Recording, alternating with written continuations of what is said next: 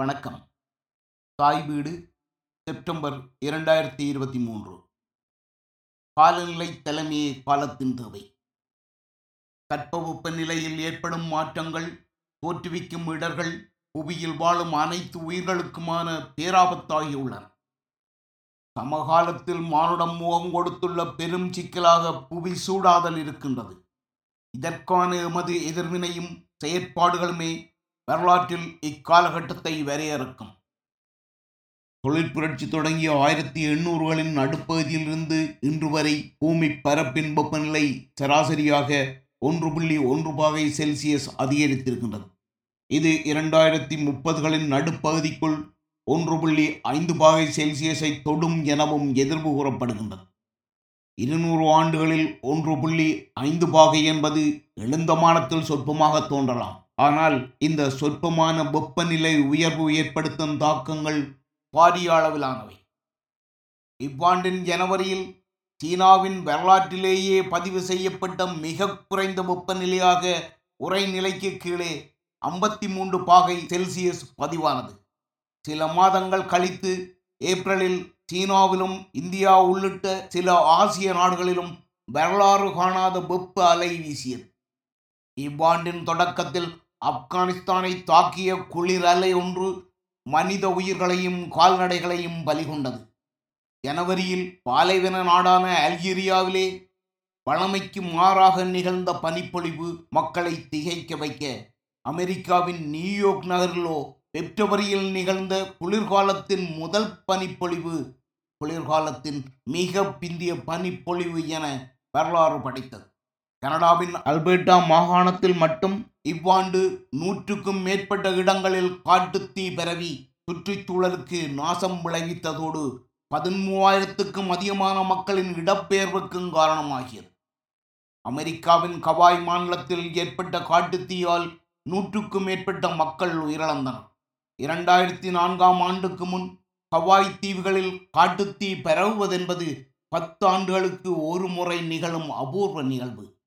இரண்டாயிரத்தி நான்குக்கு பின்னர் அது ஆண்டுதோறும் நிகழ்கின்றது.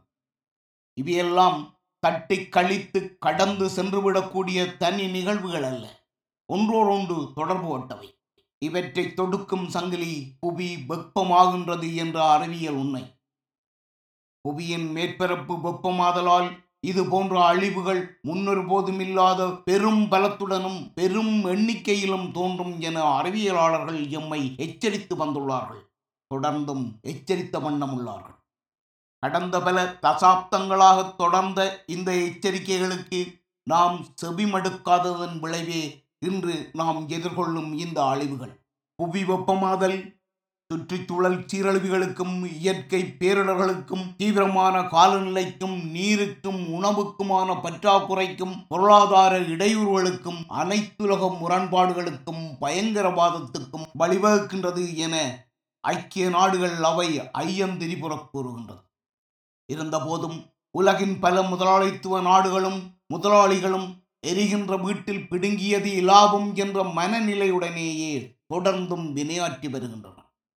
இரண்டாயிரத்தி இருபத்தி நான்காம் ஆண்டின் அமெரிக்க அதிபருக்கான தேர்தலிலே குடியரசுக் கட்சியின் சார்பாக போட்டியிடுபவர்களுக்கான கட்சி மட்ட தேர்தலிலே போட்டியிடும் முக்கிய வேட்பாளர்கள் அனைவருமே ஒன்றில் புவி வெப்பமாதல் நிகழ்கின்றது என்பதை மறக்கின்றார்கள் அல்லது அதை தடுப்பதற்கான செயற்பாடுகளை மறுதளிக்கின்றார்.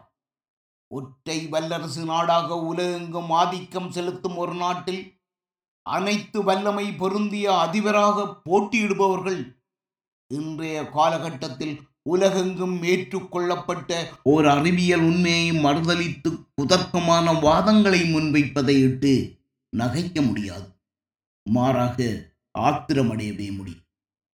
ஒன்டாரியோ மாநிலத்திலோ பசுமை வலயமாக பிரகடனப்படுத்தப்பட்ட நிலங்களை கட்டுமான பணிகளுக்கென மிக குறைந்த விலையில் பெரு வணிகர்கள் வாங்குவதற்கு மாகாண அரசு வழிவகுத்த பேரூழல் தற்போது அம்பலமாகியுள்ளது. ஒருபுறம் காடுகள் எரிந்து கொண்டிருக்க மறுபுறம் முதலாளிகள் காடுகளை அழித்துக் கொண்டிருக்கின்றார் புவி வெப்பமாதலை தடுத்து நிறுத்தலாம் என அறிவியலாளர்கள் நம்பிய ஒரு காலம் இருந்தது.